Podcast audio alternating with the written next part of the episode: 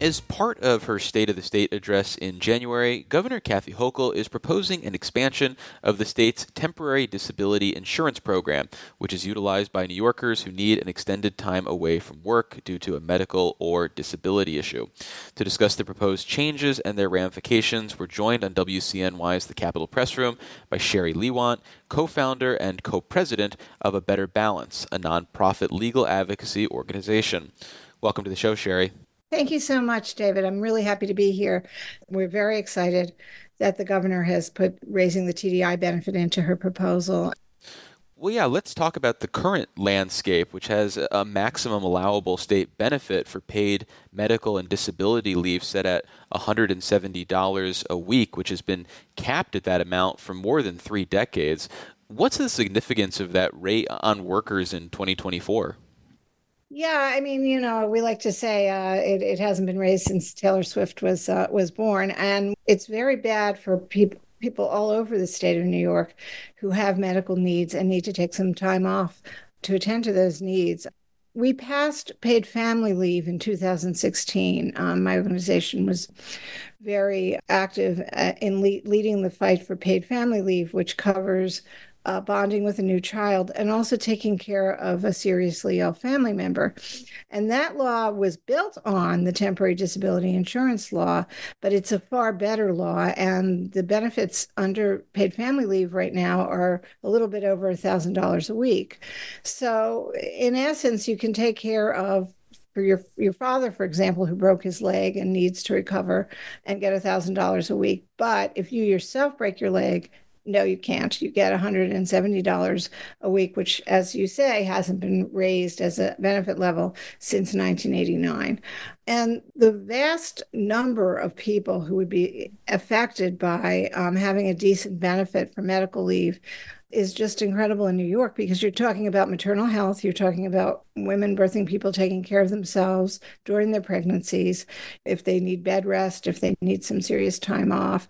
You're talking about people with mental um, health issues who need to attend to those those issues. You're talking about people with cancer, people with long COVID. Um, many of these um, groups who represent these people are in this coalition that we've built to try to fight for a better benefit for medical leave. So, right now, you can get medical leave, but it's capped at $170 a week, and that's what we want to change. Also, in paid family leave, there is job protection. You um, don't lose your job if you need to take that leave. But under the existing medical leave program, there is no job protection, so you could be fired if you have to take that time off. So we are very excited about the prospect of, of finally matching these two programs, making sure that um, that people in New York, that workers in New York can take the leave they need, both for themselves and for their families. And is it safe to assume that the practical effect of capping the current medical and disability leave at $170 a week is that New Yorkers just can't afford to take the leave? I think that's right. There are people who take it just because, you know, $170 is better than nothing. But the numbers of people who have actually taken advantage of it have gone down significantly over the last decade, which isn't surprising because um, it just isn't enough money to even pay rent. So certainly not not in New York City, but not not anywhere in the state of New York at this moment. Um, we did we did some comparison and found that although $170 a week would would pay rent um, in 1989, the average rent in in New York State now you would need to double that to even just pay rent. So um, obviously people um, can take it we really see that people sometimes neglect their, their medical needs because they have to keep working. They have to put food on the table, they have to pay their rent. Um, they have to take care of their families. And so, even if you do need to take that time to take care of, of certain illnesses, um, you don't because you, you, you, you really can't afford to. And that's what we want to change. So, the proposal would tie the benefit to the state's average weekly wage, uh, getting the benefit to about $1,250 a week over a five year period. Is that the, the right number to shoot for? And is that timeline the way we should be thinking about this, or should a faster phase in be considered? Well, our goal is to leave for your own medical leave purposes um, the same in terms of a benefit as you get paid family leave to take care of a family member or to bond with a new child. So the ultimate goal is to make them the same, and that is what ultimately would happen here in the governor's proposal. We do think five years is too long. It's already been 30 years, and it's such a low benefit that at the very minimum, we would like to see the first year be a more significant raise so that people can really take advantage of this and, and use it when they need it for their medical needs next year, not in five years. So um, we would like to see a much faster timeline. Ultimately, the goal is to make these two, two programs the same and to tie it to the state minimum wage because there has to be a cap. You can't um, you can't just give people exactly what they're earning, particularly for higher earners. But um, we want this to be enough that people can live on it, at least take care of their basic needs while they need to be out of work. Well, before we move on, let me reintroduce you for listeners uh, just joining the Capitol Press Room. We're speaking with Sherry Leiwant, the co founder and co president of A Better Balance. So we've been talking about the payout side of this equation, but what about the cost side uh, of an increase? Who bears the brunt of that? Is that the, the employer and employees who pay into the insurance program, or is the governor making some other pitch uh, for shouldering the cost? No, this is a um, it is a social insurance program, just as the paid family leave program is. In the disability program, it is a shared cost between employers and employees. The governor proposed a 50 50 split between employers and employees. Um, at the moment, um, employees pay a lot less. Um, at the moment, they pay fully for paid family leave. So we think maybe there, there's something to talk about on that split. But it would, regardless of, of what the split ends up being, it would be a shared cost between employers and employees. And we did a um, we did an analysis of what the cost would be, and it would be a very very low cost, even if you uh, kept the split the same as it is now, which is which caps employee contributions at 65 cents a week, the employer portion of it would only be $40 per employee per year. And if you split it 50 50, it's going to be a lot less than that. Um, at least half of that. So um, it it is not a big cost at all because the the cost of the premiums is spread out among all the workers in New York and all the employers in New York. If I'm an employer, though, what is the benefit uh, for me from this program? Not only am I going to be paying more per employee for the insurance, there's also uh, a greater likelihood that employees are going to take advantage of it now. That is true. Um, we hope that more more people will take advantage of it. In an, ins- an insurance program like this, two things happen. One thing is that you level the playing field so that smaller businesses or businesses that aren't making quite as much money um, and are fighting for good employees can give the same benefits as a larger, um, more profitable employer. So that you've got small businesses that are trying to grow, trying to attract workers and they can say oh yeah we have a great disability program just like that larger employer that you might be considering working for. And that's because the state is really um, is is is really um, administering this program and making it the same for everybody and then the other the other thing is that it's just it's just good all the studies that we've done and we've done a number in other states where um, there's paid family and medical leave um, employee satisfaction, um, the ability to take time when you need it, the fact that somebody who's sick or somebody who's injured or somebody who has real problems that need to be addressed in terms of their health are not going to be the best employees necessarily. Um, and that kind of um, it's much better for a worker to be able to take the time to take care of whatever it is they need to take care of and then come back to work full full, full throttle. So um, it's it is a benefit for um, for businesses. Um, it's something that they can offer their employees, and it's also um, something that they can use to make sure that the workplace is is really um, a place where people want to be and and and will work up to their full efficiency. Some employers offer short and long term insurance uh, products for their employees uh, to purchase on their own. So, given that landscape, does it make sense for the state to jack up the, its own benefit? Is there more of a case to be made that it should be a lower benefit so that it's part of uh, a broader picture of benefits, including the insurance policies that uh, an employee might buy for themselves? Well, the um, the way we do um, paid family leave and temporary disability insurance in New York is to use private insurance companies. Pretty much, um, there is a state insurance fund as well, but the the benefits are are really administered through insurance, so they are insurance products.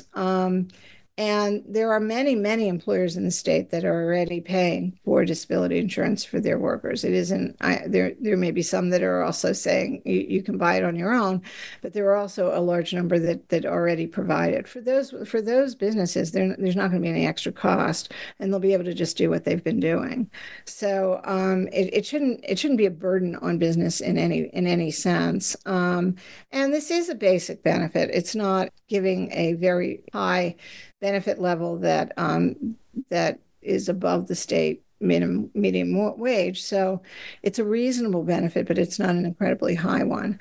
Most businesses are looking for ways to support their workers. So I think that um, this is not an unpopular thing for for for businesses or employers writ large. And the people who will be most helped by having a state program or baseline state requirement, which is really what this is, are low wage workers whose whose whose workplaces are not supporting them, who are not um, giving them the benefits that they really need when they're sick, or they need to be um, they need to be out of work for a period of time. So um, I think that there are um, a lot of reasons why you really do need a baseline. You need you need something that all New Yorkers can benefit for from uh, universal policy is is really important, particularly for um, for low wage workers who are much less likely to have those benefits at work. Well, we've been speaking with Sherry Leiwant. They're the co founder and co president of A Better Balance, a nonprofit legal advocacy organization. Sherry, thank you so much for making the time. Thank you for elevating the issue because it, it's a really important one for New Yorkers. And for a deeper dive on the state's disability benefits, we're joined in the Capitol Press Room by Rebecca Hanna, Assistant Vice President of Product Management for ShelterPoint, a private carrier of short term disability and paid family leave coverage. Welcome to the show, Rebecca. Thanks so much for having me, David. I appreciate the opportunity to speak with you today.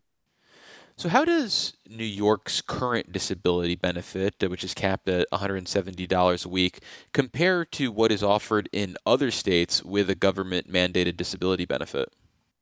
Uh, a great question off the bat. Um, New York has the lowest medical leave benefit among states that have similar state mandated um, medical leave programs let's just take into consideration our neighboring states. We have New Jersey, we have Connecticut, and Massachusetts.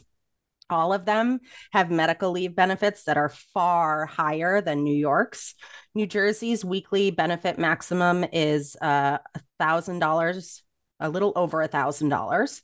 Connecticut's weekly benefit maximum for medical leave is right around $940. In Massachusetts, uh, weekly medical leave is uh, right around 11 uh, $1,150. When you compare that with New York at $170, we are way behind the curve here. So while we're behind other states that offer a similar benefit, it is fair to say that the majority of states in the country don't have this type of mandate, though, right? That's true. Um, again, right now we're looking at 12 states that currently have state mandated medical and family leave programs in place. In 2026, that jumps to 16 states. So we're seeing a rapidly increasing trend uh, in states adopting paid family and medical leave legislation to provide this vital benefit to the workers in those states. So, in terms of utilization of the benefit in New York, what stands out to you about who is able to take advantage of the program and the rates of utilization right now? Well, so one of the biggest things that stands out to us, um, and I believe that you know other guests have spoken about the importance of you know women in the workforce and things like that, is that nearly 70% of the medical leave claims that we're seeing they are for women um, and of those claims uh, more than a third of them are related to pregnancy. So we have folks that are a vital part of our uh, economy and a part of our workforce and they are stuck getting a $170 a week benefit um, just let's say for example uh, you know for postpartum recovery so a standard six or eight week period post birth where the mom is recovering from the delivery of their new child that mom could get $170 a week meanwhile her partner or her husband could get nearly $1,200 a week under New York's paid family leave law to care for her or to bond with their new child. So it's a really glaring inequity in the wage replacement amount that eligible workers can receive. And ultimately, what that does um, is it can cause a couple of things to happen, really.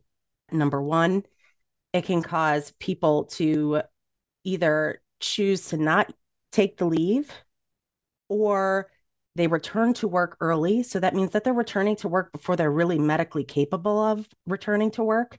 Um, and we've got some data that shows nearly one in four women return to work before their postpartum recovery period has concluded. And also, because of such a great disparity in the benefit rate, it can really force uh, families into a difficult spot. They may have to go further into debt, or they have to sometimes even make hard choices like, do I pay my rent this month? I don't have the money because I'm not getting a fair and equitable uh, wage replacement benefit while I'm out of work because of a medical condition. Is this uniquely a low income issue, or is this something that might potentially negatively impact high income earners as well if they're living paycheck to paycheck because for them the drop to $170 is a week is even more meaningful. It affects all workers in the state. Um, those that are living paycheck to paycheck whether you're lower income or higher income you're absolutely going to be impacted.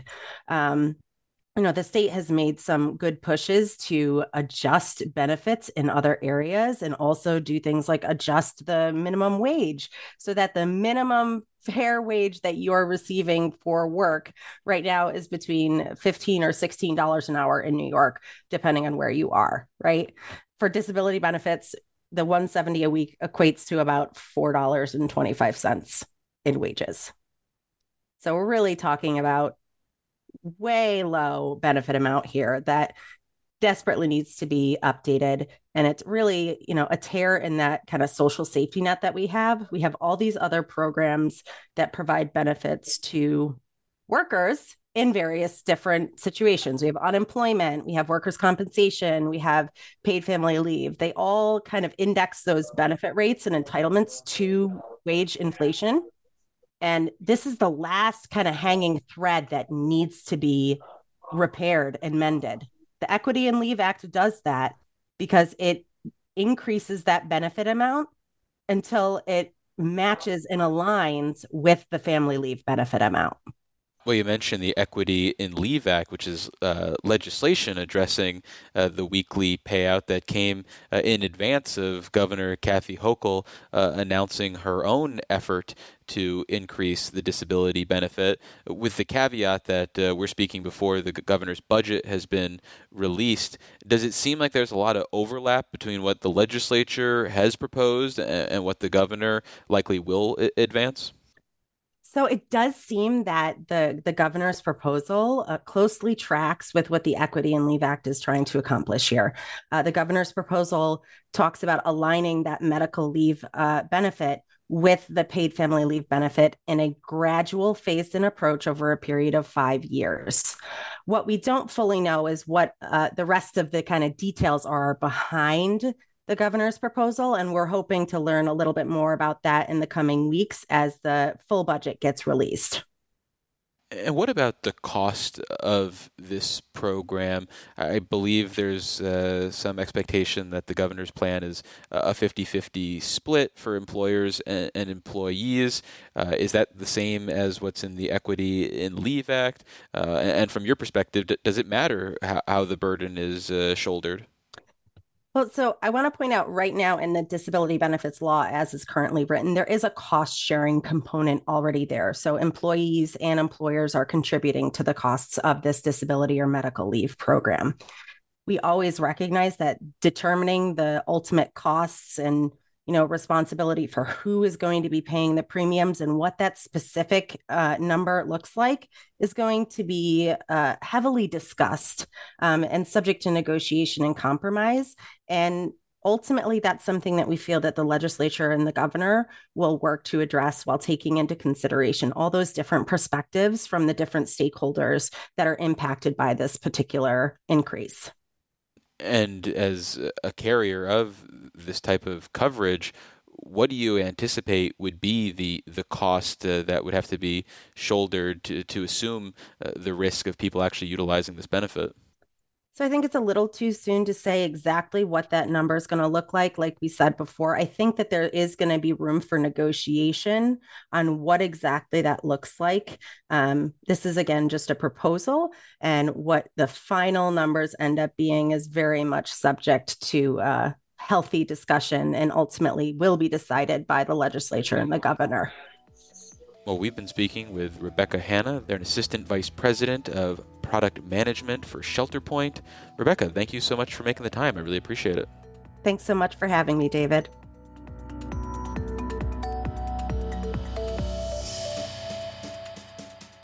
Capitol Press Room, a production of WCNY Connected, Syracuse.